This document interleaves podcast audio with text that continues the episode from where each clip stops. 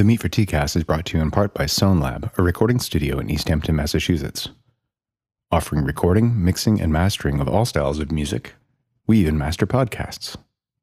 Email info at sonelab.com for more information. That's info at S O N E L A B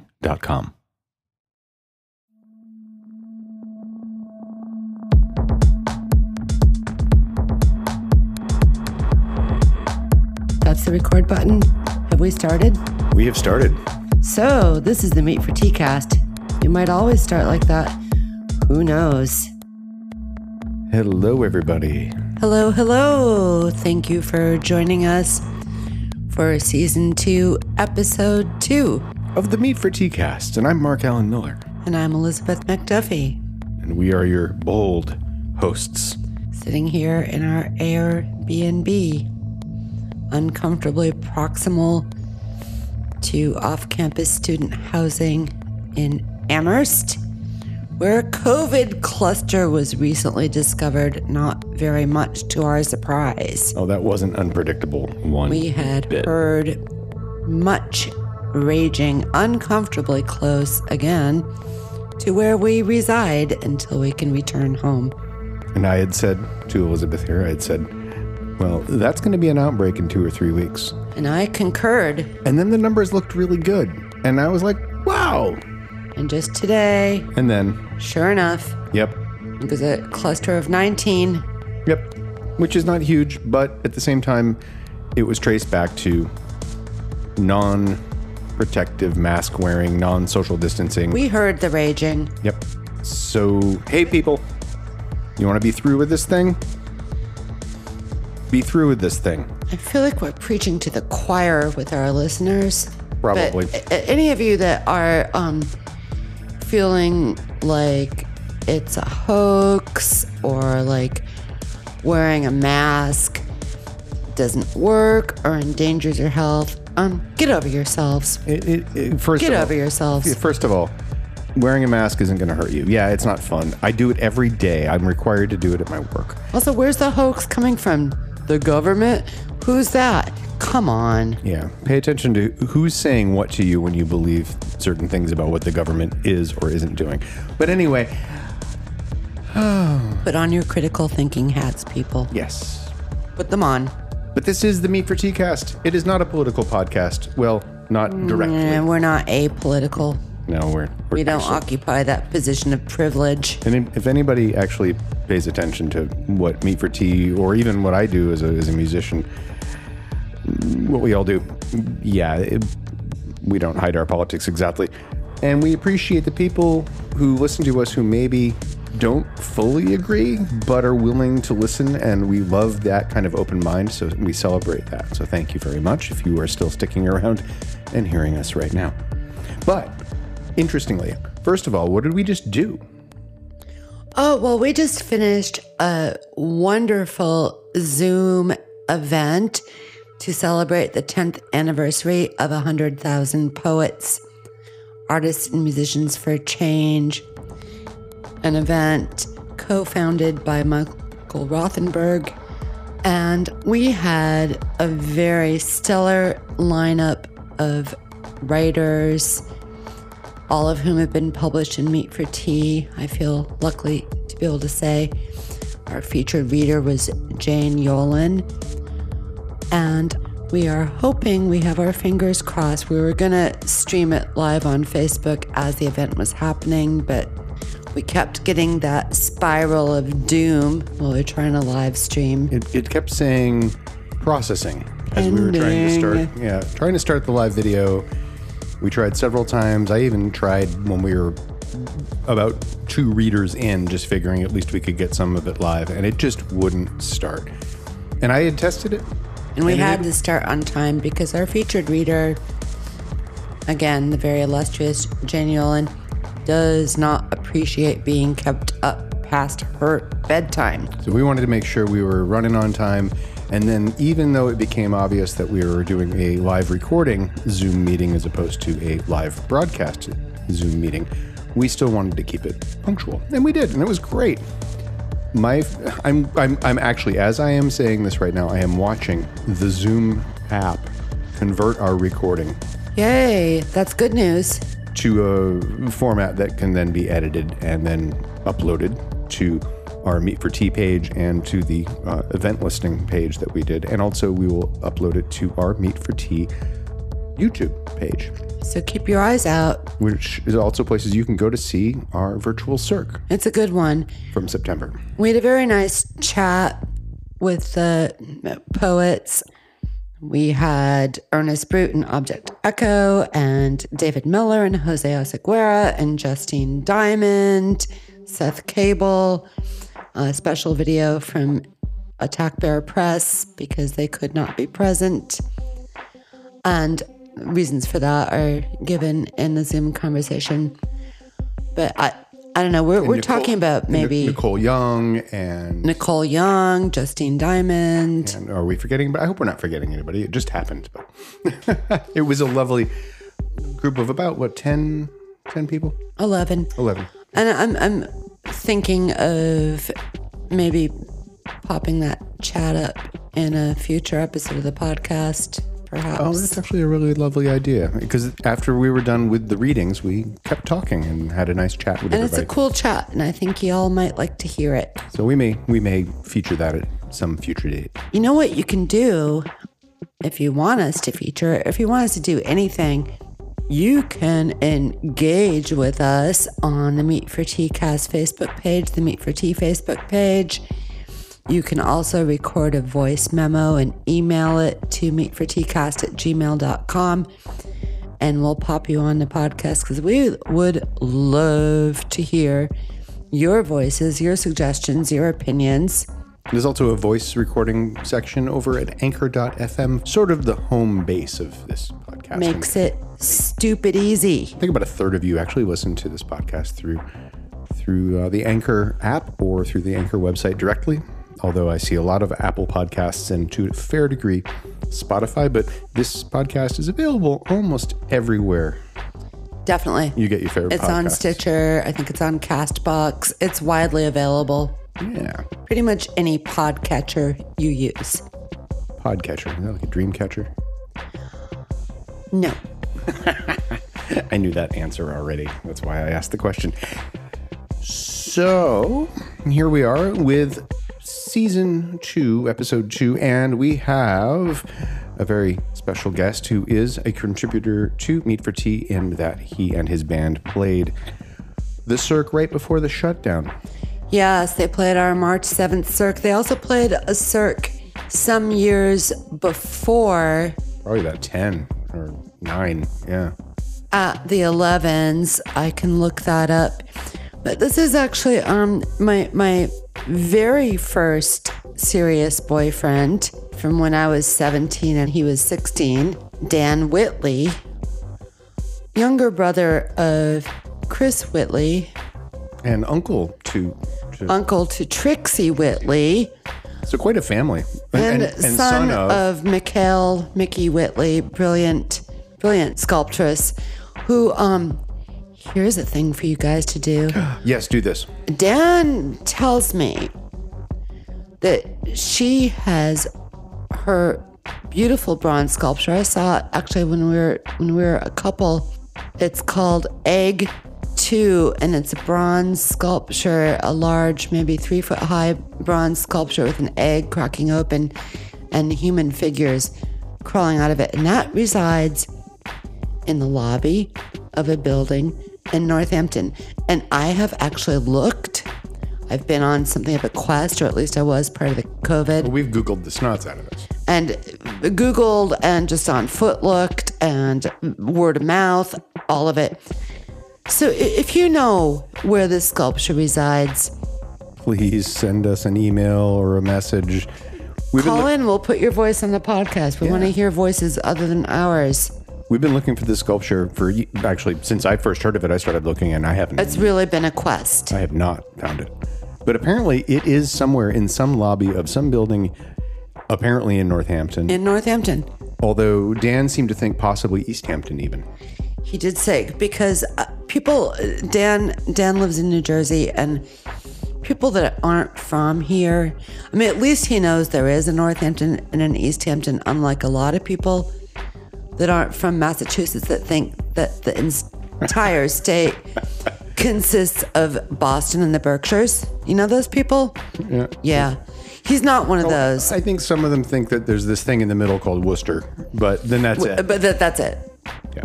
And Ain't nothing else. Yeah, UMass, UMass Amherst happens to be an island like off the coast of. There's the Cape. there's the Cape, Cape. There's Boston. There's Worcester, and there's the Berkshires, and then you've seen Massachusetts. Done. But as we all know, Western Massachusetts is a massive hotbed of creativity, which is part of the reason why we've stuck around The here. four one three. Yeah, kicking it in the 413. So we've got Dan Whitley, and it's a lovely conversation, very um, impromptu. We do some reminiscing. Uh, when we started dating, it was 1979. So we talk a little bit about doing a combination hitchhiking train trip out to the village to hang out with his brother Chris. How I had and subsequently lost Chris's first demo tape. Drat. Um, his mom, her sculptures, the bowling alley that she had her studio and apartment in. And then um, more Yeah, so much. Let's not, much. Let's not give it away because guess what? That's what people are about to hear. I should let y'all know that um, Chris Whitley achieved a large degree of musical fame, but Dan Whitley is a really great musician, I would say he's equal e- easily. definitely in his own right. And he's got two albums. You can find them a lot of places, but easily on Bandcamp. The first is Calling All Gods, and the most recent is Live Out Loud. They're amazing. Yes, definitely check those out. It's powerful stuff. I think we should probably push right into that conversation. I think we should. Without further ado, Here's a conversation with Dan Whitley, Elizabeth, and I. welcome to the podcast. And you can noodle with your guitar, play things, talk about whatever you want. I feel lucky to be sitting here with my first love and my final love, my first real boyfriend and my final real boyfriend, both at one time. So Yeah, I feel like. I'm in a fortunate position right now. Pretty good. When did we meet, Dan? Was it 1979? Does that sound right to you? I don't I don't know the exact date, but I mean I know how old I was. Like I was sixteen. And I was 17. Yeah. Yep. So if I was born, at so that would be 1979. Yeah. Yeah. It's pretty crazy. And it was the winter in uh, Bellows Falls. And actually, I remember how we met. You were with your crew of buddies, and you asked me, maybe you didn't know I was 17, if I could pop into the liquor store and buy you guys some beer. Do you remember that? Because I had this we were always thing. looking for someone to buy us beer. Yeah. These stories are so funny. And I think this is a fine way, don't you think, baby? This is a fine way to start this conversation. Absolutely. So, You, um, looked, you looked older, and uh, well, I think I look older. I looked you had older like because a. a you, I had a like, well shit ton of makeup on my 17 year old face. I needed to wash my damn face, is what needed to happen. you you had makeup on. That was like I had so much makeup on. yeah. oh my. God. Yep. Yep. Yeah, Totally. that was actually my goal. It's so funny uh, to look older. And you guys are like, "Hey, A lot of lady," black I'm like, eyeliner, "Oh my god, so much." right? That was the. Hey, lady, can you Thing. buy us some beer? And I was like, silently thinking to myself, "Well, I am only 17, but I'm gonna, I'm gonna carry this bluff off, and I'm gonna go into that liquor store." And I'm gonna buy some damn beer. And the funny thing is, I walked in and they didn't bat an eye. And I don't know how you don't spot a kid who's just plastered her face with makeup. Yeah. But Yeah. because, you know, now that you're a grown man, um, you, you can definitely tell the difference. Yeah, totally. yeah. It was so funny, but I think I bought like a 12 pack of something not Mm. expensive. I think, I don't know how much money you gave me. I don't remember what things probably like- cost, but Probably a Knickerbocker or something really cheap. some shit. Whatever. It's probably like a 12 Like pack for 10 bucks I was whatever. going to say Schlitz, yeah. Oh my God, which I find undrinkable. but that was so funny. And then we all went to your apartment and your mom's fabulous art studio, all in that old restored bowling alley. Oh my god! Yeah, we went to the, the my mom's loft, little studio. Actually, it was like a big. Yeah, it was a converted bowling alley. bowling alley. Yeah, I'll never we- forget. It was one of the most beautiful places I'd ever seen in my life. I loved it. it was cool. and then we were like on a fucking mission. That was a crazy time. Oh my mom- god! Somehow we we really really wanted to get high somehow, and we didn't have anything except I remember one of your friends had a bag of like rose hips. And he's like, I heard if you smoke these, you can get wasted. God. Yeah, reg- oregano works really well too, I hear. no, we actually smoked rose hips. I'll never forget that floral oh, man. flavor in the back of my throat. Oh Did it, did it work? that No. bring up memories? I, well, I think we maybe got stoned just because we couldn't breathe properly after smoking basically perfume. That's just oxygen deprivation. But yeah, Glad we didn't think- die. I am too. I don't. We had some great ideas about ways to recreate all over, like Putney and Bellows Falls, and then a very fun hitchhiking slash train trip to Greenwich Village to meet Oh my god! Yeah, we Chris. we hitchhiked down to. I we hitchhiked down to New York City and went to CBGB's and got wasted. Oh my god! insane. Well, we hitchhiked partway. Do you remember? We took the train partway too. Oh yeah, we hit we hitched in. I think we hitched into into like New Haven or something like that. Yeah, yeah. And then and then it was the train Yeah. from there. And then and then we're in in the village, which Yeah. I'll never forget that because that's the first time I heard um Gary Numan's Cars was at your brother Chris's apartment. Yeah. And he's like, listen to this album, guys.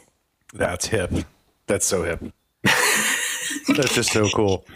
See, you all, you all would have been the people that I was like completely Yeah, no looking doubt, up man. to. I'll be looking up to you for for music recommendations and you know just And, and, and for how to get kicked out of CBGB's for being too That was- drunk. it was crazy. My friend Jack. like nobody gets kicked out of drunk and passed out. CBGB's. so- Oh my God. Such wild times. And I remember, I think you gave me your brother Chris's first demo tape, Mm. which I really wish I'd hung on to. I didn't know. I was like Wow, this that- yeah, 17 year old was- kid. Um, there's a cassette. Uh, Well, I lost it. Yeah. by, you don't by chance have a copy of that, do you? Um, probably. Yeah, I, I, I don't think I actually have that one. No. Oh, I, I got should a have bunch of taken better others, care of that. I, I pretty much have a, his entire like spectrum archived. Like that's really cool. Is there is there any plans for possibly doing something um, I, I, box I- setty? Yeah, I'm, I'm talking. No, I'm, I'm, um, I'd like to, I'd like to figure out a way to re-release like Dirt Floor and, and, in a Cool. box set, like a, um, a, a live concert mix. And maybe some a really good, there's a really good live show that I have. I, I got, I'm working on the, trying to figure out a way to, to get it um, get it this box set made with with the this live show and a re-release of Dirt Floor and then and then alternative takes of, of different Yeah. songs from Dirt Floor Oh man, So that would be be so just- awesome. and all on vinyl. Ooh, So it'd be like a nice box set, like a really tasty box set of dirt floor and, and other stuff mixed with the live, um, the live stuff and alternative takes of dirt floor. Which yeah, yeah. I, which That's like perfect. yeah, it would be really tasty vinyl box set, like you know, like the ultimate sort of thing. You know, and Uh, yeah, I mean, I would put it on CD too because there's going to be people who are like, you can do that a lot more cheaply than yeah, vinyl in terms of the pressing. So you're going to have a market for that too, I'm sure. But yeah, I think you'd have a market for But we would put Yeah, that vinyl box to- set in our have to- collection. Get some somehow somehow get it together and and and um crowd funded or somehow or you know Yeah, I bet that would would- work. i think the fans would really be into into like a whole thing Totally. and then have singular you know i don't know or, but it's just a dream at this point i'm just trying to just kind of in the beginning phases of thinking about this It's a good you know? project. That's a pretty cool d- dream. Do you know you you played our actually um last physical Meat for Tea release party, our last Cirque before COVID shut everything down. oh yeah yeah yeah yeah So that's kind of historic. yeah, that March 7th Cirque. yeah uh, what a blast that was god I'm glad you You're guys had a good time. That that was great. yeah, the, the next one we had, you can you could see it. It's just it's streaming on the Facebook page. We had to do a virtual Cirque Mm. in September because ain't no one doing anything physical and in person right now. Of course, we were joking. Um, or not, we, we, no, we were joking. We were lamenting right after that Cirque that you played that we wished there had been more people there. And you know, of course, you know, in hindsight, like you know, Oh. it, it's really good. There We weren't- wish we crowded more people into a small space. it yeah, was- what no, a we cool were like- thought to have. we were like actually- damn there's a lot of people there was a lot of people we there. didn't expect it Well, also considering that um, we were a week away from everything being shut down due to COVID transmission, it was one could say an irresponsible amount of people to have in a yeah space. yeah yeah actually it, it was it, it it seemed like a g- like a good responsible amount it wasn't crazy packed jam packed you know it was it was Yeah, of but there was definitely not six feet between people. No, it felt like it it felt like the like the energy there felt like there was enough people there to make it feel like a show you know? the energy always feels good in there. I can't wait till we can start doing them that way again. oh it's such a cool scene too it's such a fun time it's, It's yeah, it's a cool. We've assembled a crew, a cool group of people. We are happy to have you amongst them. And you you played a Cirque years ago. Gosh, t- was it nine years ago? Part of that at this bar called the Elevens. yeah, I remember that. That was. I, I remember you had some something happened. What, there was an equipment thing. Was there an amp thing? I remember there was a, a little disruption in your set for that show. Wow, I don't. I don't even remember. I remember every detail about every single thing that fucks up in anything I do. That's just um, just how I go. But it was it was a good show nonetheless. And I think that's when I was doing those things like a huge festival, and those were weird because I don't know if you noticed when you were there. There was a strange bar right next door that was like a meat market bar hmm. and people would kind of cross over from that side into our like very different side. You could write a whole like social experiment on those. there was two. some some serious rubbernecking, I think, going on. Like, what's going on over there? Let's go check that Well, out. Let's slide in the back door and not pay the cover and make sure the bands don't get paid too. Oh, that was always a problem. Yeah. Well, when we had burlesque shows, did we have? bur- Yeah, was there burlesque the night you played? No, Was that before or after? Because we did. there burle- wasn't burlesque where I did. Yeah, because that would that would get people coming in trying to sneak in the, the back door. Like, what's going on? There's burlesque. Ooh, look at the.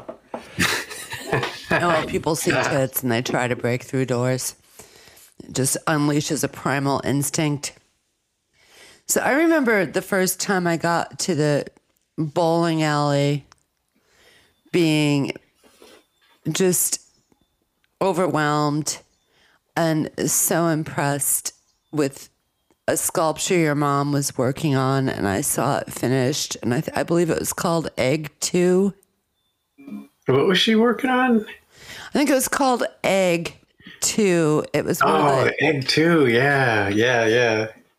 Um, that I I believe that piece is right there in your home in in um in in Northampton. like like right by not far from from your all's studio over there.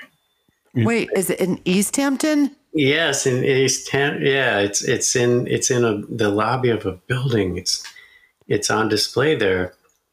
I've been trying to find it. Well, I haven't been trying lately because we're we're not supposed to go anywhere. That guy, yeah, he's he's like he's always giving me an open invitation to come by and see it and stuff. Wait a minute. Is it is it It in a gallery? That piece, it's funny that piece found its way there somehow. You mentioned it. It found its way to me. Yeah, the bronze. It's it's it was a bronze. Mom was working on it when you when you met her. She was working on it in clay, Yes. and yeah, and then she'd fire. She'd fire it, and I uh, remember she just kind of talked me through. I'd see it in processes, and she talked me through it, the whole thing, from clay to plastic to the mold to the bronze. It was so fascinating to me. Yeah, yeah. cool. And she was such a badass feminist too. She always made sure to point out to me that yeah.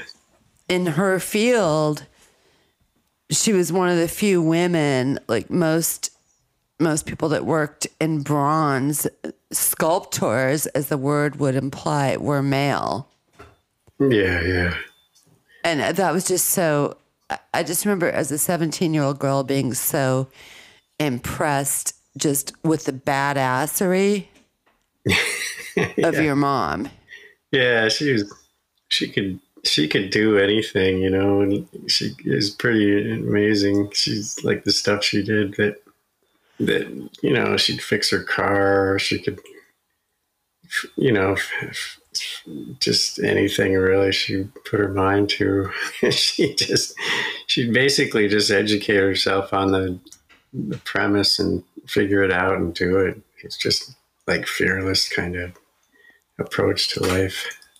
fearless and so cool. And this is before you could just go to YouTube and just find an instructional video on how to do a thing. Yeah. She just figured this shit out. Yeah, yeah. She's very smart. She is she's a multi-dimensional kind of person. Like she, she she was an artist through and through, and then she could. She was, you know, she paid her bills and had you know managed offices and stuff, or managed like a, a foundry, did different jobs and stuff, but she she did um she she always got by, you know. And she always worked hard. She was a really work hard working person with a lot of pride in what she did. But um it, it was it was pretty she tried to make a good a, she tried to be a good example for young people, you know. Oh, she she definitely changed the. She just, and I've told you this before, but she changed the whole course of the way I approached life and my relationship to other women. She sat me down for a very stern talk. Wow. One day, you'd had some friends over and we were having drinks, and I just somehow had decided I had to be the most performatively like hot girl in the room. And the next day, she's like, You're a very pretty girl, Elizabeth, but you are not in competition with the other girls. You don't Yeah. need, yeah. And it, it really gave me pause and made me think you don't need to act this way. This is not a cool way to act. Yeah, wow. It was so, it just stuck with me forever. And I think it did. Wow, that, that's great. Yeah, no, it was very transformative. I think every 17 year old girl who's going around trying to be the hottest girl in a room full of other people should be set aside and told exactly that. Wow, that's great. So good. No, it stuck with me. I mean, here I am. I have a birthday coming up, as do you. Happy early birthday to us both. Oh, yeah. Yep. Happy early birthday. Yep. Yep. Libra birthdays. Yeah. You guys, yep. you guys are like what, like 42, 43, something like that? Yeah, we are, right, Dan? We're 42 and 43. You're 42, I'm 43. That's correct, Run- right? run with it. Or was it 34 and 35? It's, yeah, I'm like 12. I'm 12 going on 50, whatever. I feel like a very big part of my brain is like a 12 year old boy still. like, I still like music and graffiti and cartoons that largely appeal to 12 year old boys and not to 58 year old women. So I don't know what happened there, but I'm glad it stuck. I don't know. I mean, it, in terms of like aging, I don't, in a lot of ways, feel that much different than like when I was in my early to mid 20s, except for maybe a little more responsible and a little more tired all the time. Yeah, yeah, yeah. Well, yeah, with COVID, tired. Yeah, the time. exactly. It's a little wiser and more responsible and and wiser. oh well, I'm I'm like I'm like sober forever now. I'm like I Quit- know. Do you want to? I quit drinking you, like at 21 or 22 because I just, I just went down so far. Oh, wow. Oh my God. You have some wild stories, Dan. You've got to tell these wild stories leading up to why you quit drinking. Oh do you man. do you I want just- to? You don't have to. I won't make you, but they're they're entertaining stories. Yeah, it took me years just to get my head together to, to be like a f- functioning yeah, adult for a while, you know. But But it, there was a there was a road a thing that led to the final decision to quit once and for all. oh my um my I, I tried to outrun the police in Texas, uh, like from outside of Round Rock, Texas, and This is crazy. I was I was just like it was my 21st birthday and I yeah, I, s- I just I I blew past two state troopers doing 125 miles an hour Oh my God. on the highway and and um, I saw the blue lights come on. I just- and I and I just basically put it to the floor you know and I can outrun these guys. and I just flew. You know, I, they didn't catch me easy, but they're. Uh, after a while, it's, it's like I looked up ahead and I, I could see like a like a, like a sea of blue lights. I came up over this little ridge, Oh my. and it was like, and I went through them, and I, and they opened fire on my car, and Oh my god. This is the best story ever. I remember you told me this And, uh, yeah, it was, it was my a while ago. it was my awakening. Like I, I just that was it for me. I was either going to end up dead or, or, um, or, you know, they pounded me and I woke up in the back of a cop car going, going to jail. you know, was, Wow. so it was my 21st birthday and Happy birthday, right? I, I made it to just, it was like outside of Waco, Texas or something, some shit, you know, and I, well, you know, they, I was drunk, you know, I was drunk off my ass and when I was drinking, I just did stupid, just moronic things, you know, you know, and it, but that, you know, I just spent like 17, that was before the two year mandatory, mandatory, um, sentencing for went for trying to outrun the cops. Now it's like there's like a two year mandatory. You know, I could have, but um, There was no time for that, right? no, it was it was a crime. It was up to the judge, and and and I was I was like. They, they beat me up pretty bad. Like they beat Oh, me sorry about unconscious. I barely see out of one eye. Oh my So- god, that's horrible. so I was, yeah, so um, I was, you know, I was 21, and I, and I mean, I could have killed someone. They basically did their job in stopping me. You know, they had they had to stop my car, and it was it was basically, you know, it was it was pretty hairy. Like I, I was sort of out of control, drunk and driving. It, it's like dumb moronic thing, you know.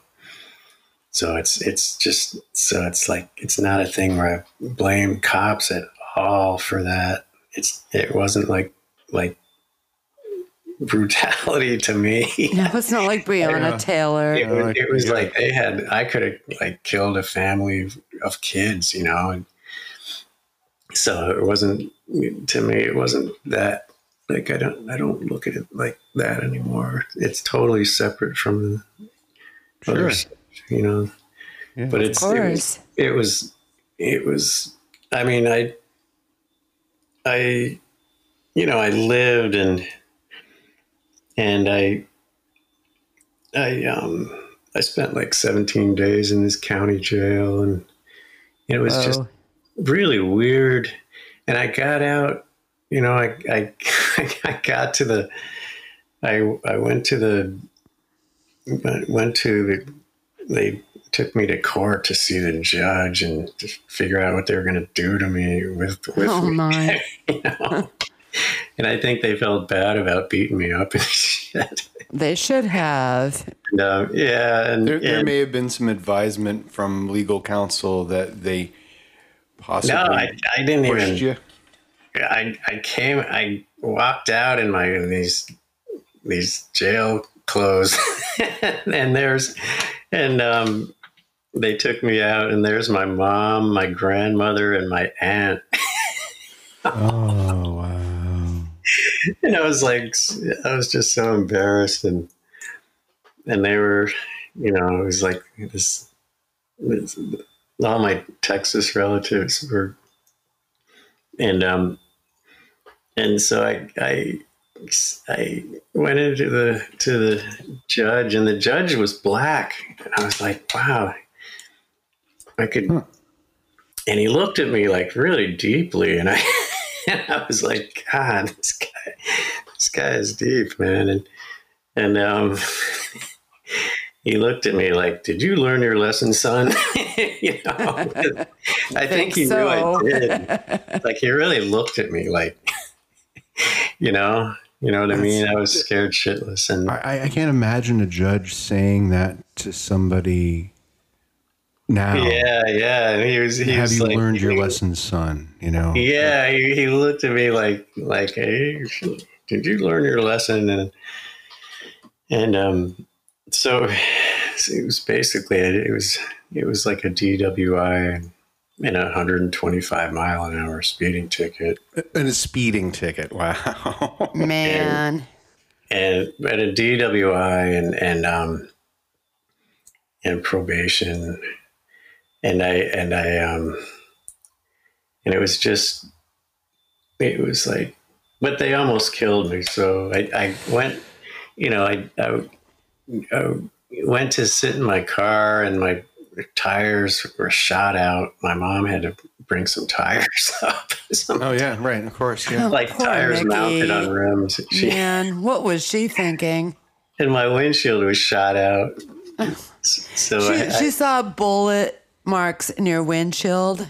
yeah, I sat. Your I poor sat in my mom. car, I sat down in the driver's seat to drive it home, and there's there's a bullet hole like lined up with my f- face, That's a sobering moment. like, and the bullet ricocheted off my windshield. Luckily, Whoa. so like, so that was like a, it was, and and it actually pierced the windshield. Holy there was crap, there was like dude. a like a neat there was like a small hole through it, but it bounced off. It was like the angle was just right for it to bounce off. And luckily, it didn't go through. Otherwise, I wouldn't be, you know, I wouldn't be talking. you wouldn't be talking to us on this podcast today. That's what wouldn't be happening. Yeah. So that was, so it was kind of a lesson learned. You know, that was like the and this, it was like a long, kind of, range, just stupid stuff I did in my drinking. Well, geez. You know, I was a total alcoholic. And, Oh God! In those Bellows Falls Putney days, yeah, it, when we were all just roaming around as a pack, we were just looking for like more and more and more. We were just like, we've done all these substances. Now what? Are there Yeah. more? Can we do more? Know I try to find a reason for this state of mind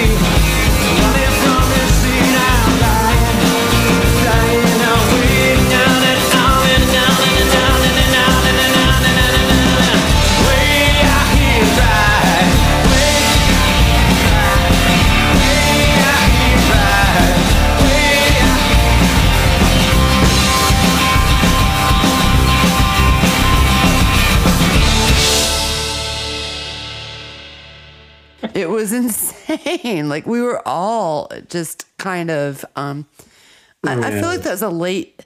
I mean, not that I want to blame. Well, it it This, turned my it, it really it it really like it really made me look at myself and, and it was kind of what I needed because I was so far gone at that point when I was drinking it was like I was out of control so it was it was literally it took that much to make me see like that I, that I needed to hit bottom like bad to um to really sober up and re- and really kind of think about my life.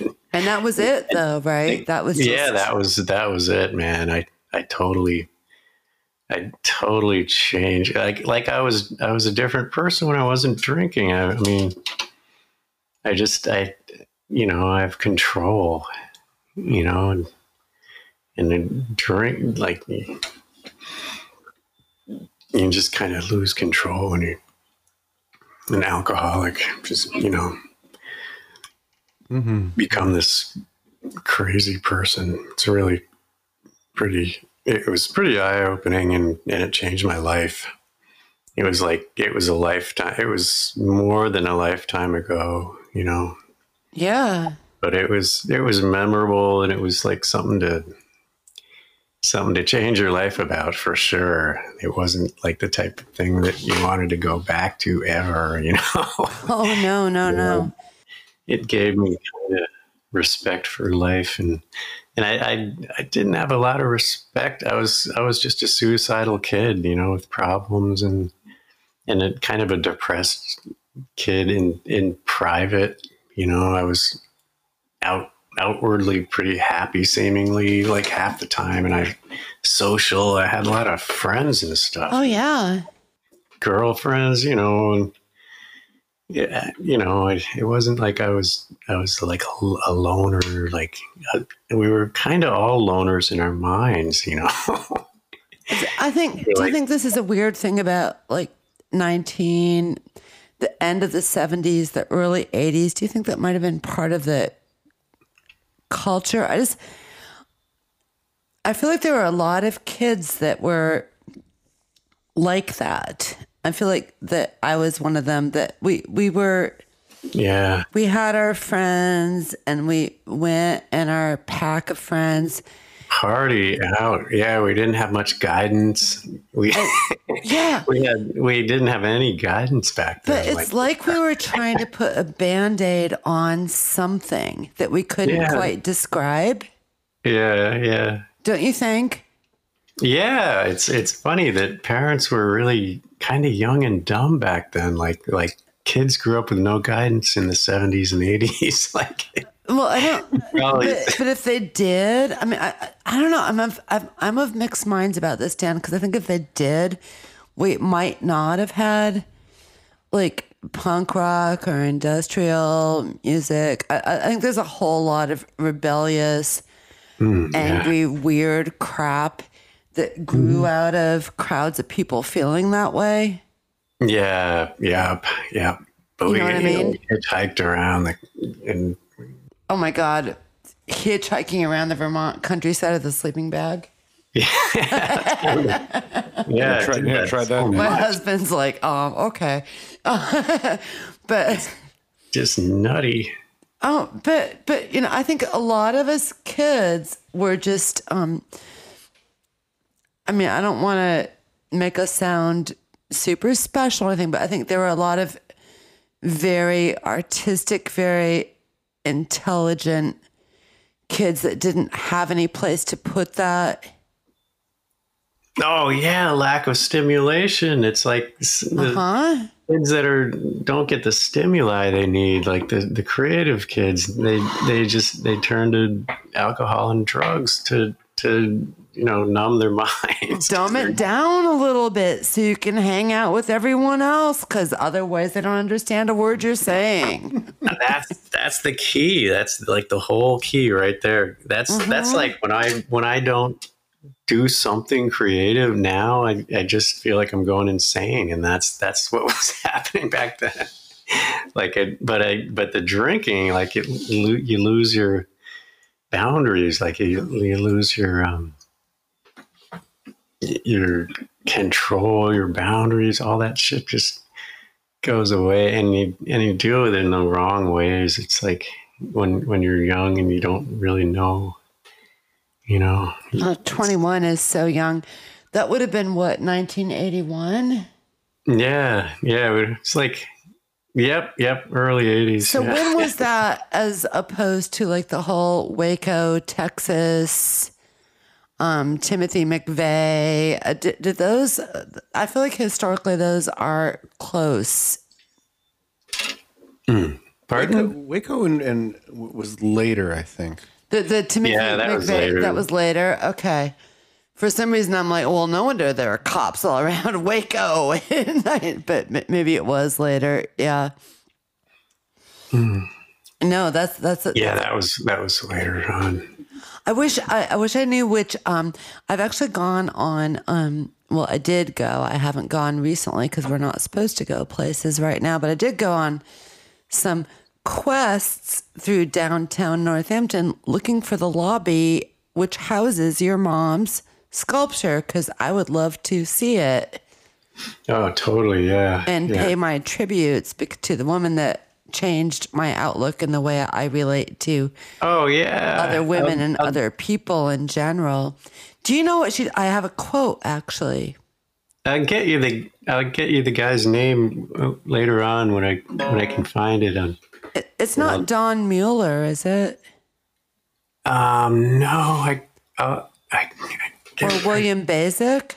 I don't have his name off the top of my head. Oh, don't I no can- pressure. And we can put things in the show notes also in post. So like Yeah. no worries whatsoever. Pe- pedaling backwards a little bit. Actually, if you were in the Waco area in February 28th to April 19th of 1993, you were in. That was when the the uh, Branch Davidian. Oh, that was 1993. Yep, 93.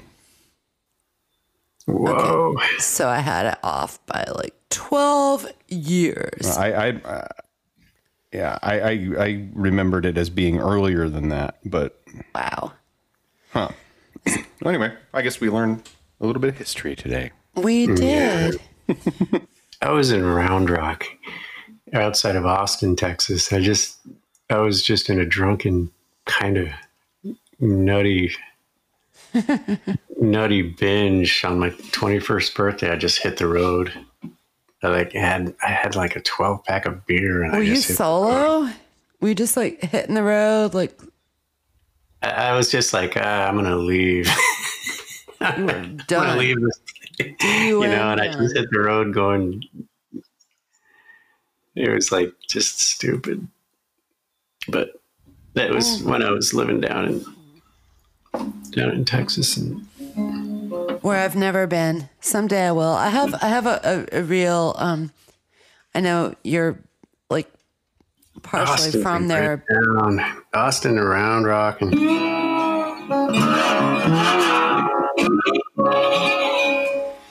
Now a- we're gonna have some tunes from Dan Whitley. I wouldn't complain. Just intersperse casually wherever you want.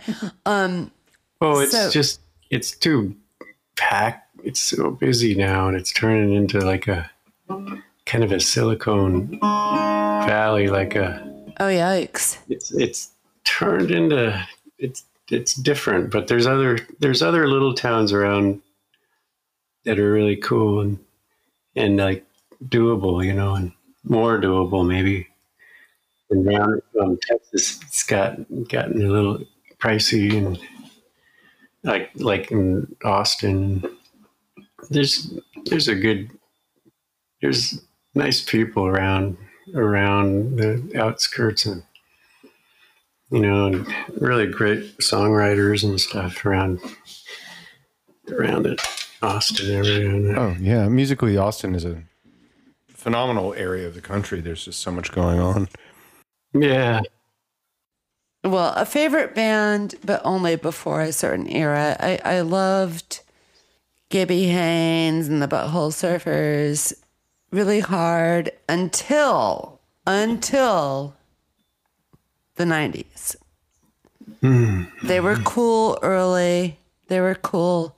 I mean, and, and talk about a crew of people that just went around um, abusing substances and being on the road. Apparently, they just did acid and ate pizza and drank beer till they got to their gigs.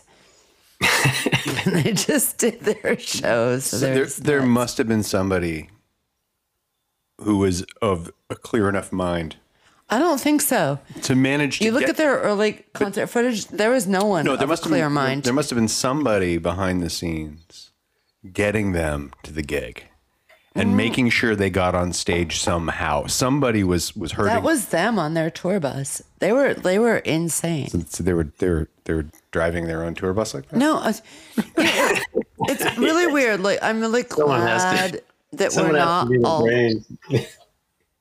I'm sorry, I cut you off, Dan. I didn't want to interrupt. Someone you. has to do the business. Yeah, that's what I'm thinking. There had to be somebody doing the business. Otherwise, that, that, that ship would never sail. But manag- it did sail, manager and it sailed guy. all the way into the top 40, which is when I stopped caring about them. I like them better. I, I don't know. I'm. I, it's it's really weird. It's very paradoxical for me. Like I'm really glad that we're not these out of control, off kilter, smart kids that had no place to put our smartness and creativity. Yeah. But I think a whole lot of really interesting art and music was born out of people feeling just that kind of frustration. Yeah, no, yeah, no doubt. No doubt. Right. And I don't know that I would trade that in. Like, there's probably a whole decade full of really cool and interesting stuff, like Butthole Surfer's Locust Abortion Technician. Like, you don't think of an album title like that if you're just in your normal head. You just don't. Oh no. Butthole surfers. Yeah. I'm going to name my band something I could never tell my mom ever, ever. Or Scraping Fetus Off a Wheel. Remember them? but um, I, I feel like these were, it's, it's kind of like the kids not being put in seat belts and being out on their bikes without helmets and which was normal in the uh, 70s. If you grew up then, you were I just, know. what were you riding a unicycle? Were you w- wearing a helmet when you were riding your unicycle? Yeah, no seat belts, no skateboards with no helmets, and No car seats. Oh, yeah, no car seats. no, No, car yeah, seats. no baby Your parents have like road sodas between the two front seats. Oh, I'd, I'd ride in the hatchback of the of the, of the car, like in the back. Oh, in the way back. Oh, in the- yeah, in the way Way back. back. The way back. The way back is a cool ride. I love that. Just that was rolling my around. favorite ride.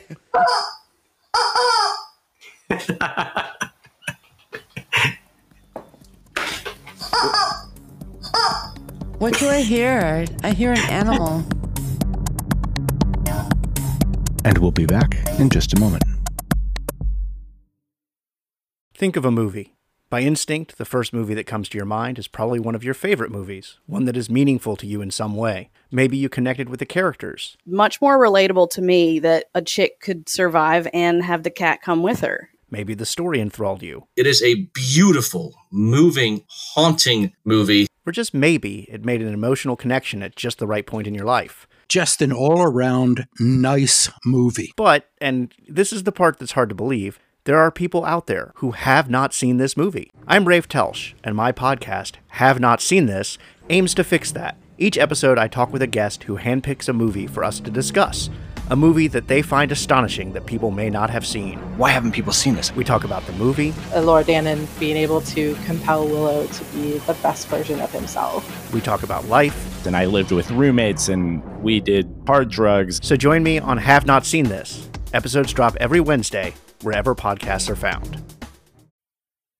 And welcome back.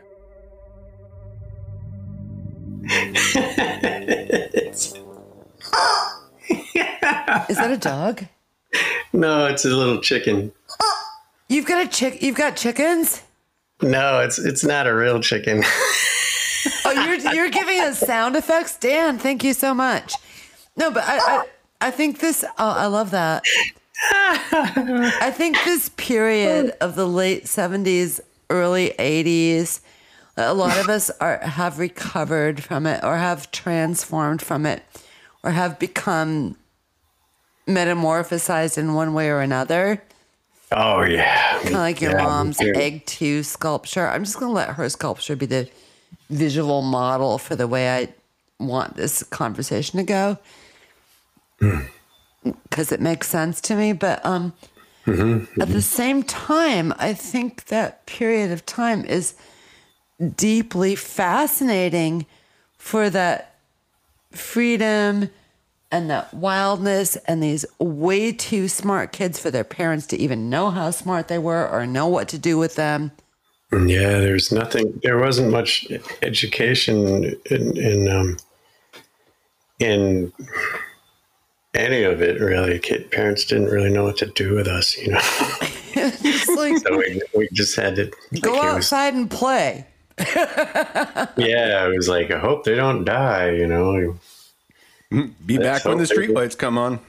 now it's like we're we're we're so critical like their time is so is so blocked out sort of and and with different activities and they they have a lot more stimuli and, And stuff structure. to study and and stuff to do that that gives them gives them that with you know that stimulation they need that that creative you know anytime my daughters have problems, they all they have to do is paint or or go outside and play. Or, Aww. but but it's it's it's definitely given me some wisdom to know what to look for, you know. And there's and there's so much more education about about all of it now.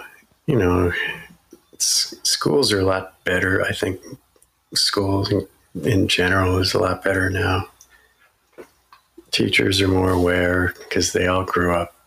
A lot of them, you know, I mean, principals grew up in the same time period we did. You know, There are they're younger than we are, So- most of them. yeah, it's it's not they're they know more than than what they know more. They're more wise and educated, even if it seems like they aren't. It's it's they definitely are. I definitely give people credit these days for having being a little more together. You know. It's paradoxical. in some ways in other ways it's in, in other ways it's kind of fallen apart but Thank you. but it, as far as like kids go it's it's for some for the most part it's it's gotten better it's just like the whole world's kind of falling apart right now so it's Oh, dude, don't get me started on that. Oh, yeah, there's, there's that. We are. Um, I, I want Tank Girl to run for president. Seriously, I just we need Tank Girl right now. No one else is going to save us.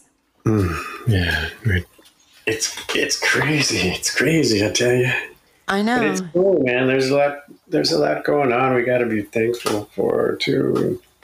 I mean, I'm not. I'll just go nuts. You know, like got to be thankful for what we have now. And I feel you on that. No, if, seriously, if I didn't write what I'm grateful for every day down just to remind me that, okay, we're not truly in a post apocalypse, I would be so Yeah, it's- distraught.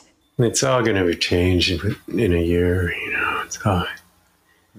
It's all going to change. In, I'm not sure how it'll change, but I'm sure it's gonna change. Yeah. I feel like I should I should lift this up a little bit. You, you've got um, a brand new album. Oh, thank you for that sound effect. You've got a brand new album out called "Living Out Loud." Yeah.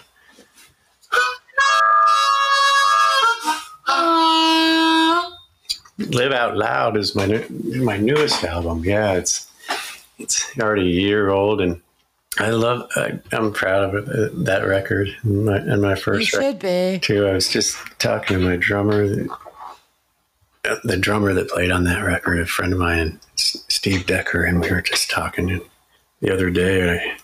I, I was I was getting every, he was picking up his drums from my studio and my my old studio. I have like a new smaller place now. But my- Of course. Yeah. the place where we developed all this stuff, all these crazy songs and stuff, and and, we, and me and Steve really developed sort of a rapport, just just jamming together, and we put out three records, and um, What are the three records? I know "Living Out Loud." I know "Live Out Loud." I know "Calling All Gods." oh yes, and then and then there's an improvised record we don't tell anyone about. It's Ooh, the secret record. Ooh, I'm excited. it wasn't it wasn't a like a, a thing to like a commercial. It wasn't songs. It was it was totally improvised. It was it's a two CD set. It's like totally improvised out of thin air. And and basically like all the songs just happen the way they they what you hear on the on tape on the on this record Mm-hmm. on both CDs, but but that's called that's WTD ceremonial. It's a very strange um, electric r- record. Okay, I want that one. Yeah, check it out. It's it's I not. super it's- want it's- that. We never did it to be popular. We did it just kind just to be creative and Yeah. up in Applehead Studios, we like we went to a real studio and they and um, they're they're really cool and and um, and we just set up and spent a weekend there and and just played a whole bunch of like music that improvised music, completely improvised. I love that. That's a phenomenal. Yeah, it was, it was phenomenal. a really great thing. Are you familiar with with uh, XTC? I think we've actually talked about this, but Oh yeah, yes, yeah, there's a bunch of dead bands that are really good at this. well, y- Andy from XTC and his former bandmate Barry Andrews, who went on to form Shriekback, and Shriekback's drummer um, um, Martin, and I'm forgetting his last name. Mm. Um, they did a record together. Oh, I don't know, 20 years ago or so, called Monstrance, mm-hmm. and it's and it's the three of them just improvising in the studio. Uh, cool, cool. and this is you know a couple decades after eh, uh, Barry had left XTC and formed Shriekback, and I guess you know they maintained their friendship. I'm probably screwing up some of the information, but it's a mm-hmm. really fascinating record because it was all improvised. I mean, obviously they edited down, Yeah, took, took the good bits, um, but it's two CDs worth of good bits. And when you said two CDs of improvised music done in the studio, I'm thinking. I mean, it may not it may not have any sonic resemblance to it, but Yeah. I have a sneaking suspicion there's going to be something in the vibe yeah. that's going to match. And so I really want to hear your record and then go back and listen to Monstrance when I'm reacquainted with my CD.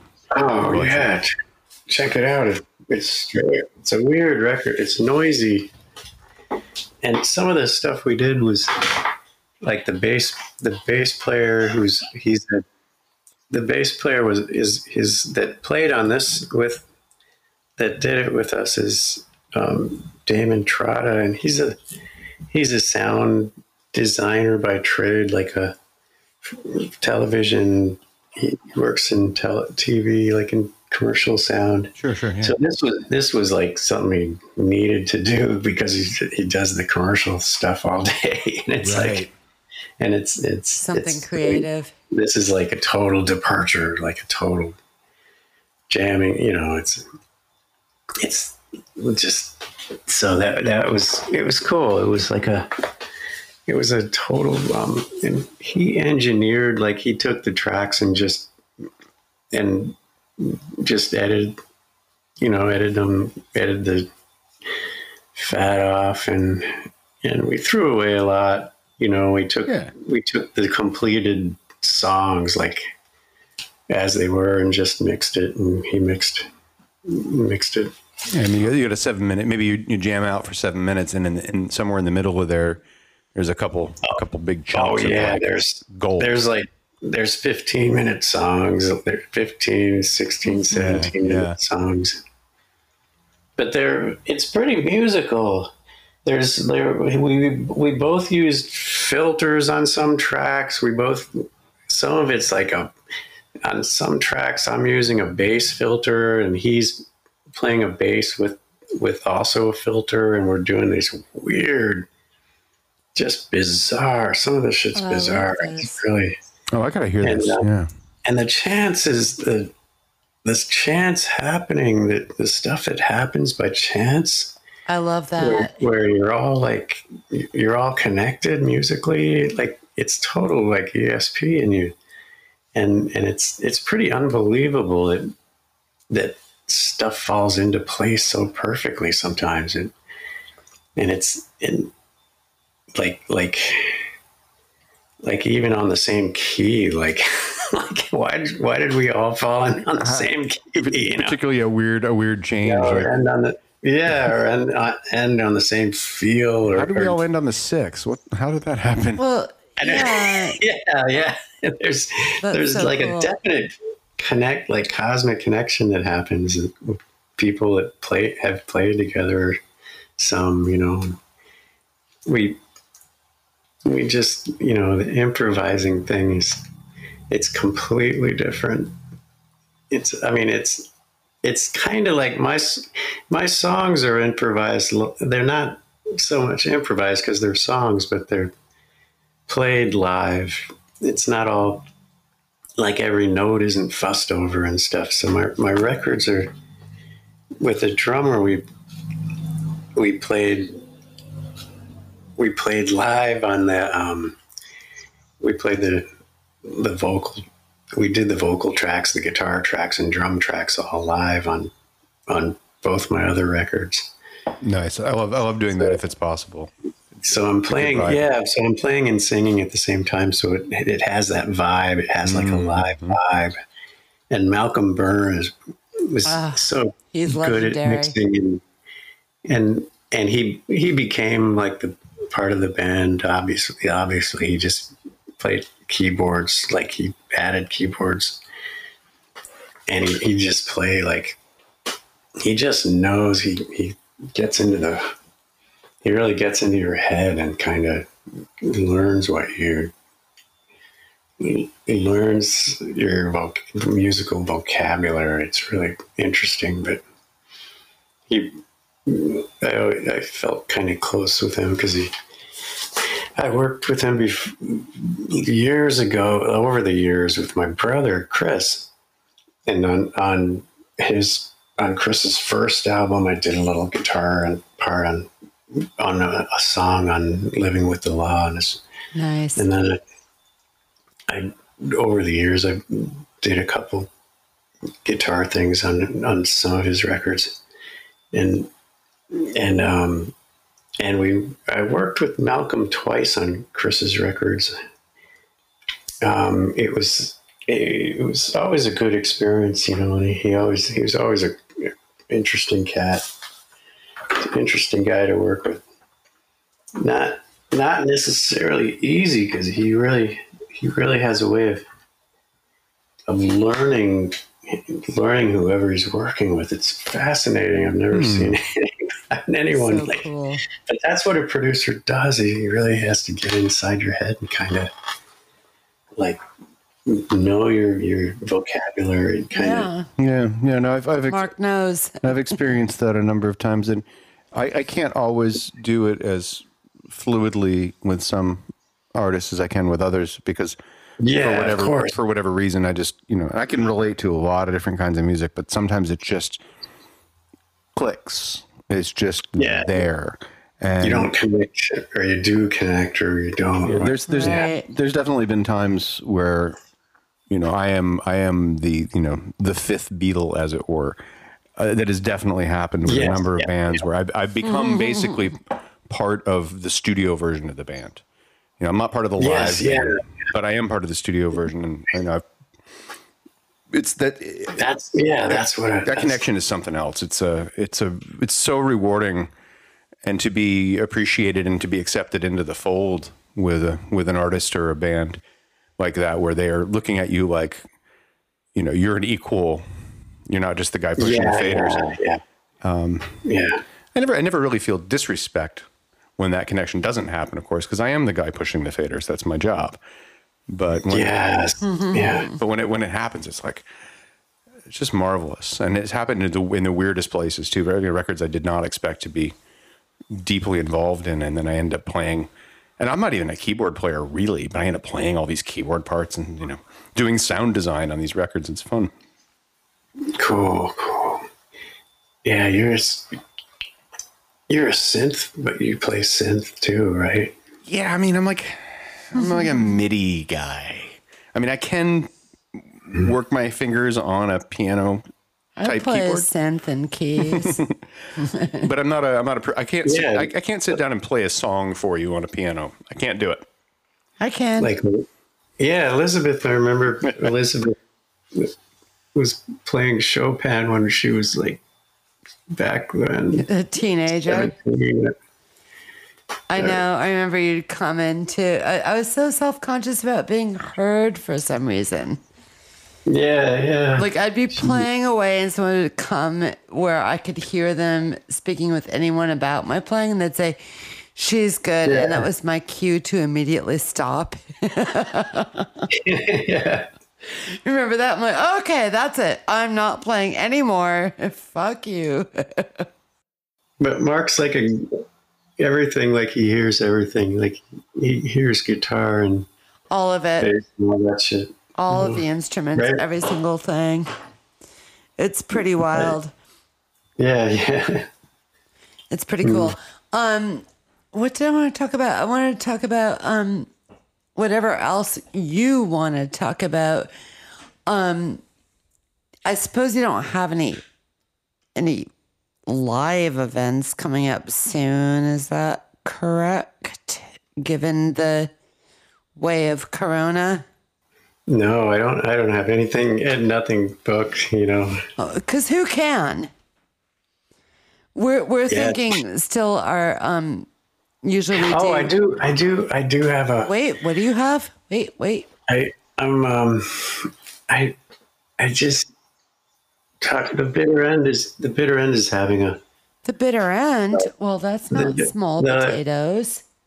no we we they're they're having a fun uh, fundraiser gig sort of thing that's just a fundraiser cool. to keep it keep the place open. Oh, Like, it's sure. a- yeah. That's important right. right now. But it's not a physical. It's it's like How a- are they? How are they pulling that off though?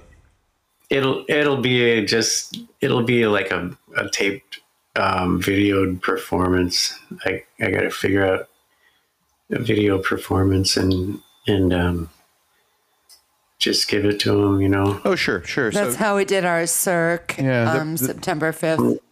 not sure what or where right yet. Yeah, they'll probably have some sort of situation where they're either having it be a you know a pay per view or yeah, or a tip yeah. jar or whatever. Um, Ex- yeah, exactly. So a lot, a bunch of people are are are lending theirs. You know, Nice. He asked me. I had a good experience there last time I played there, so it's yeah, yeah. he, Oh he, hell yeah. he called me up and and I and it's it's funny. He, he called me up and left a message and um, Dan Casio and and um, at the bitter end and I and and um, it's funny because he he knew my my brother knew him when when he first moved to the city when he was when Chris was like 17 but um anyway they so he called he he called me and left a message. And it, I I had on a my crappy watch um and my my my dumb watch I rolled over on it and it dialed him back That's it, it, nuts. it called him back at like three in the morning. Oopsie. And it, no, just, And then and then he heard that just chicken. happened to be awake. He was like, "What the?" Yeah, heck? quick, quick. He was like, "Wow, what do I owe this? What do I?" So he started to going what on do and I on. this like, displeasure? he just started talking, and it woke up the whole house. That's funny. So he wasn't he wasn't upset at all. It was just bizarre. No, he didn't care at all. And, Oh my god. And then his, then his girlfriend called, like, while we were.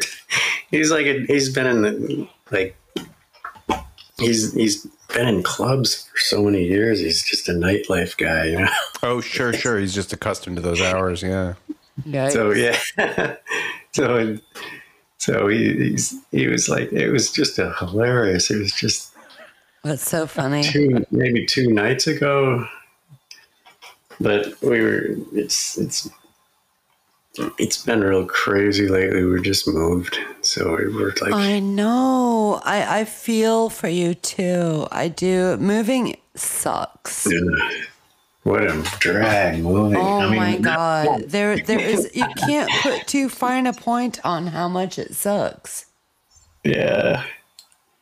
It's yeah, it's so it's it's hard to move, and I basically moved the whole house like myself, you know, Oh, like, just so we didn't have to, to pay movers and stuff. so I, Oh God, but- that's harsh. Yeah, we luck, luckily we sold our old place, and I would feel That lucky. place to, was gorgeous. I would have bought it if I could, like, yeah, choose it was, it, was, relocate. it was really cool. that koi pond. Oh my God.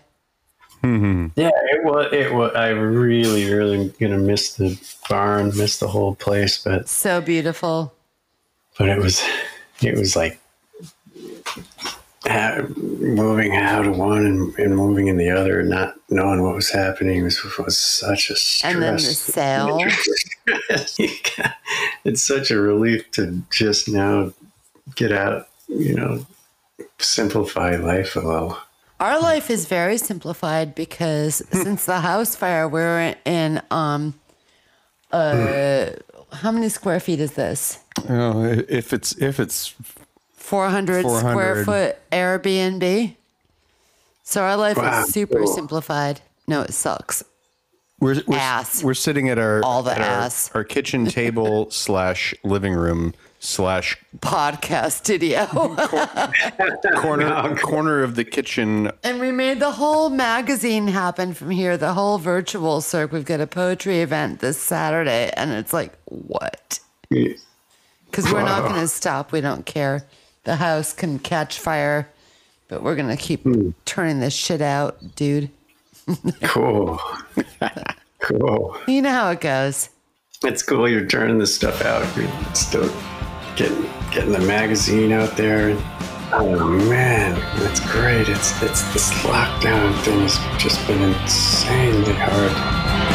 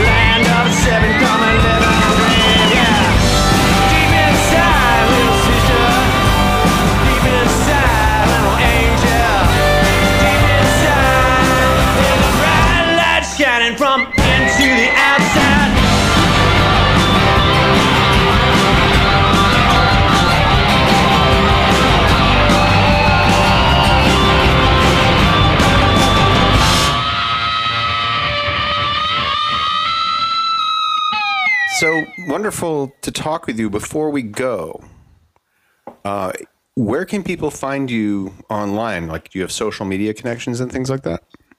Oh yes, my Dan Whitley albums are are my Calling All Gods album and my Live Live Out Loud album is on danwhitley.com. And those those records can be purchased physically on those. And um, on a um, and you can find on on all the digital all the um, Bandcamp. and Bandcamp. all. good. I'm on Bandcamp as well, and and the the WT the WTD ceremonial album has has its own Facebook page, and Yay. it's kind of a secret thing. It's like Send me it's the secret link, it's please. just- it's kind of a it's not secret, but it's more not. So I want to be hooked up with that. It's not. It's It's, not like a- advertised. Yeah, it's, it's like a. I'm um, psyched for it. it, it's it, it's it's on it's out there you know it's I'm so can- psyched for that. people can search that out it's like a Make them work for it a little. yeah it- that's a it's That's why people like the circs. They've got to find where they are. it's yeah it's an underground kind of thing but it's it's a it's a good double it's a listenable double cd oh, trust. album it's a very long album but it's it's definitely listenable it's pretty cool Yeah, I'm gonna I'm gonna track it down Very and tuck into it. it's mm-hmm. very kind of punk Yeah, really. It's. I mean, punk is in in its values. You know, it was had it. I just I try to keep a pureness about music and kind of a purity. You know, without without it, it's it's really nothing. I feel that. I feel that so much. No, I get it. I totally get it. I have a hard time relating with a lot of top 40 music now that sounds so just mass produced and corporate and calculated to sell in a particular way. Yeah, it's it's it's um, they, it's fascinating that the sounds that can be made now are are so pleasing. Like the low end is so heavy, and like just a just a drum loop can sound so good now. If, if like in a in a big production, Yeah. Oh like- yeah. I know. it's like all it, like it's fascinating that that's that's all it that's That's all it some of it can- takes.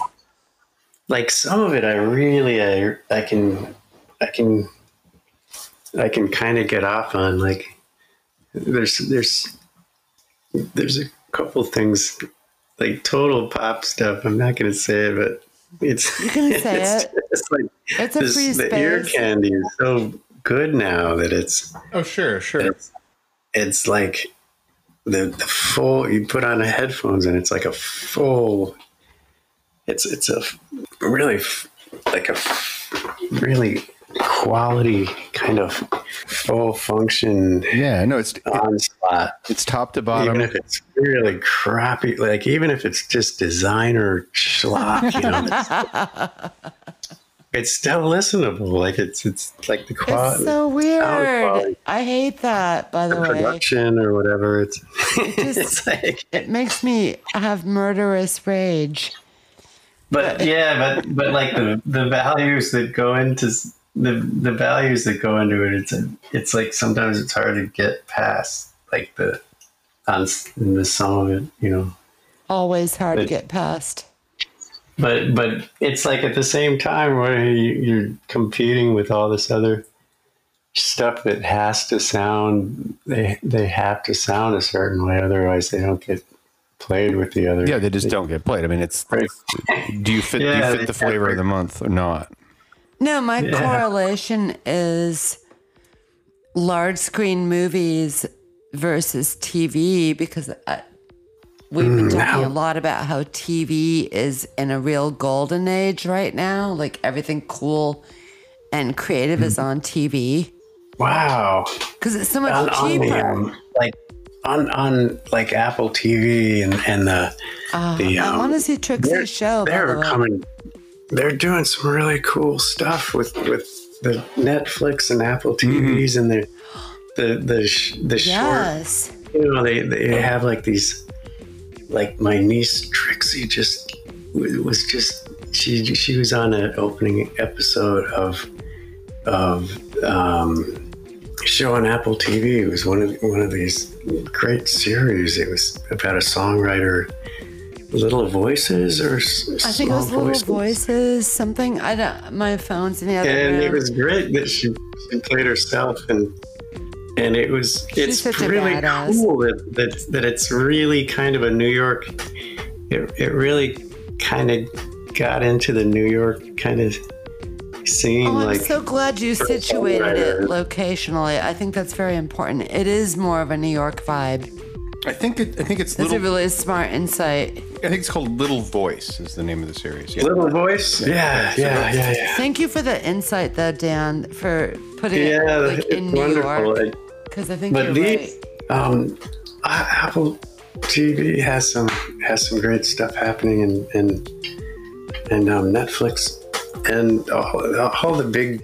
They're all coming out with some great stuff, like these great. Um, Oh, so good. there's some c- really cool TV happening, and like the entertainment.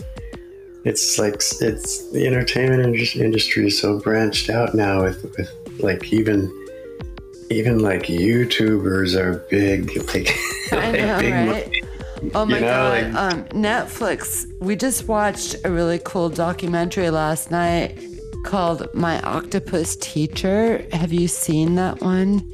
It's the most beautiful thing I think I've seen in ever. This, this is a recommendation to everybody who's listening to this right now. My Octopus Teacher. My octopus teacher. You, you Oh yeah, what what was what is it? It's a documentary filmmaker who had lost his mojo Oh cool. until he went into the South African kelp forest, which is what they call the underwater forests. And he found an octopus, and they very gradually, over a period of several hundred days, made friends. Whoa. yeah. It It, is so beautiful. It's beautifully shot. Where can we find it? Netflix. Netflix. Okay, cool. That's that's where I thought I saw it. And yeah. you could show this to your girls. It's so, so beautiful. And the octopus is so, just the way it puts out it, a little tentacle kind of warily, just to kind of gradually make friends, is the cutest. nice. It's really astounding. No, your little girls are going to be like, oh, we want a pet octopus, daddy. I don't think that's the best. and then tell them they're not to be kept as pets. So Dan, thank you so much. Thank you so much Thank for you being so, here. so, so, so so much. And thank you for putting up with us being a little bit Oh. late. Yes, Yeah, thanks for putting up with me and stuff. Oh, you're awesome. we're putting up with each other here. That's what we do. It's the mutual put up with. I think the Meat for Tea Cast listeners will get it. Stay cool, you guys, and Yeah, thank you so so much. anytime.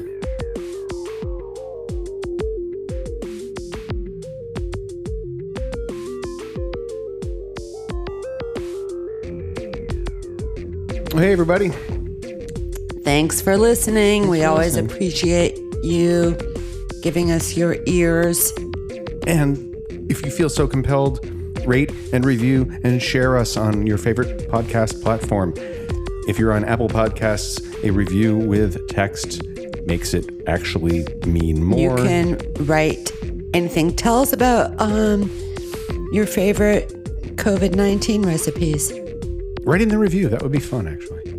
Write it in the review. Tell us tell us your favorite your favorite um, COVID sandwich. Don't put COVID in it. My current favorite sandwich. Yeah, don't don't date, don't date it to this time period. So we also, by the way, Meat for Tea, the Valley Review, is the magazine that is the reason why this podcast exists, and we have a very special double issue. A double issue. It is huge. It is close to 300 pages. It's like what 270 some. 70 something. Well, it's two magazines smacked back to back. Yes, we had to skip the June issues. You've heard us say before. So we did a double issue, and It's available at meatfortea.com. it's available at meatfortea.com. And if you live in the 413, you can pick it up at Book Moon and at Broadside Books. And this is the entirety of the passion fruit and the black currant issues bound in one, in my estimation, super cool looking volume. Yeah, it came out, it, came out really nice. It's also available as two separate issues, as we usually do for digital download. uh, in PDF format. So if that's your preferred method, you can get either or both. But they're basically like regular. they're basically like regular issues in that they're separate. but if you want the big deluxe physical thing, you gotta you gotta get this thing. Massive. Oh, and you know, we are entering into the season when you might be wondering about what to give people when Christmas comes. Ho ho ho. Do you have that person who literally has everything, or you think they do? They might not have this. They might not have this. Wink, nudge. All right, so I think that was excellent. Meat for Tea. The Meat for Tea cast, season two, episode two. Thank you all for listening. Stay tuned. We'll be back in a matter of a couple weeks.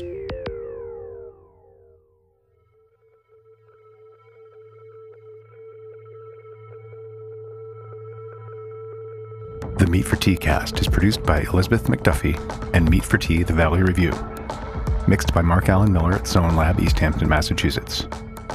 Visit Meat for Tea at www.meatfortea.com. Please consider going to anchor.fm to make a contribution through our contribution page.